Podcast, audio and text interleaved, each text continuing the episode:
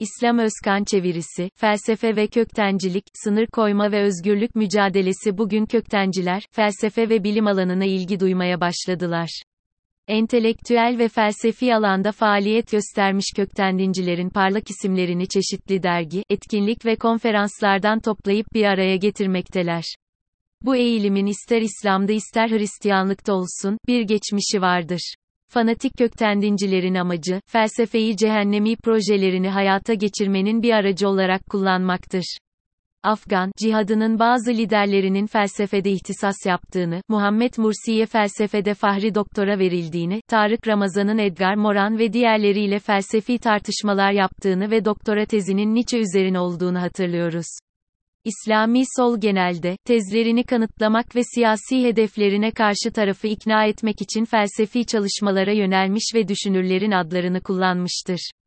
Bütün bunlar, felsefeci görünen sahvacılar, siyasal İslamcılar, bir ile bugün bir kez daha tekrarlanmaktadır.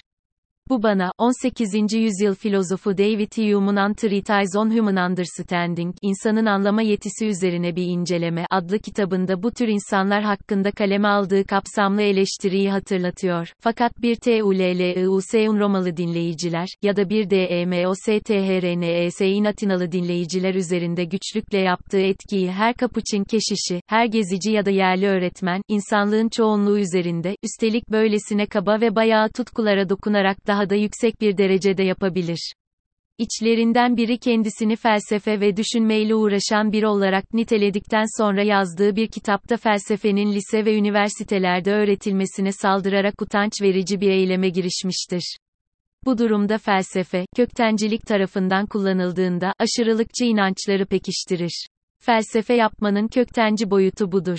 David Hume, aşırılıkçılık ve felsefe ilişkisi üzerine konuşmasına devam ediyor. Konuşmamız, felsefenin başka bütün ayrıcalıkların üstünde tam bir hürriyet gerektirdiğinden, her şeyden önce de düşüncelerin özgürce çatışması ve tartışmalarla serpildiğinden dolayı, ilkin bir özgürlük ve hoşgörü çağı ve ülkesinde doğmuş ve en aşırı ilkelerini bile ortaya koyarken herhangi bir inanç, din veya ceza yasasının onu engellememiş olmasının ne kadar büyük bir talih eseri olduğunu belirtmemle başladı. Çünkü, dedim, PROTAGORASIN sürülmesi ve Sokrates'in kısmen başka güdülerden ileri gelen ölümü bir yana, eski çağ tarihinde çağımızı salgın altına almış şu yobazca çekememezliğin hemen hiçbir örneği yoktur. Bu, deneyim ve nedensellik hakkında yazan ampirik filozof Hume'un yorumudur. Filozof, sorgulama özgürlüğünü ve argümanların çatışmasını dikkate alır, bir argümana karşı meydan okuma, felsefi sorgulamanın temelidir.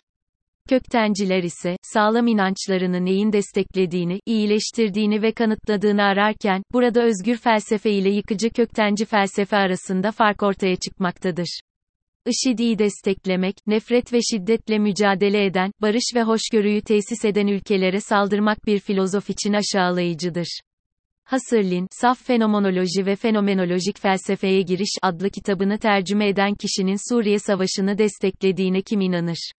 İşte bu tehlikeli örneklerle olan anlaşmazlığımız tam da burada zirveye çıkmaktadır. FAHD Süleyman Şukayran https 2 www.alittihat.ae opinion 4297257 yüzde d 8 yüzde a 7 yüzde d 9 yüzde 84 yüzde d 9 yüzde 81 yüzde d 9 yüzde 84 yüzde d 8 yüzde b 3 yüzde d 9 yüzde 81 yüzde d 8 yüzde a 9 tire yüzde d 9 yüzde 88 yüzde D 8 yüzde A 7 yüzde D 9 yüzde 84 yüzde D 8 yüzde A 3 yüzde D 8 yüzde B 5 yüzde D 9 yüzde 88 yüzde D 9 yüzde 84 yüzde D 9 yüzde 8 A yüzde D 8 yüzde A 9 tire yüzde D 8 yüzde B 5 yüzde D 8 yüzde B 1 yüzde D 8 yüzde A 7 yüzde D 8 yüzde B 9 tire yüzde D 8 yüzde A 7 yüzde D 9 yüzde 84 yüzde D 8 yüzde at yüzde D 8 yüzde af tire yüzde D 9 yüzde 88 yüzde D 8 yüzde A 7 yüzde D 9 yüzde 84 yüzde D 8 yüzde at yüzde D 8 yüzde B 1 yüzde D 9 yüzde 8 A yüzde D 8 yüzde A 9 2 Temmuz 2022 çeviren İslam Özkan. 1 Sahva. S. Arabistan'da yasak olduğundan Bininci Kardeşler adı yerine Sahva Uyanış adını kullanarak Bininci Kardeşler çizgisindeki düşüncelerini anlatan bilginlere ulemaya verilen ad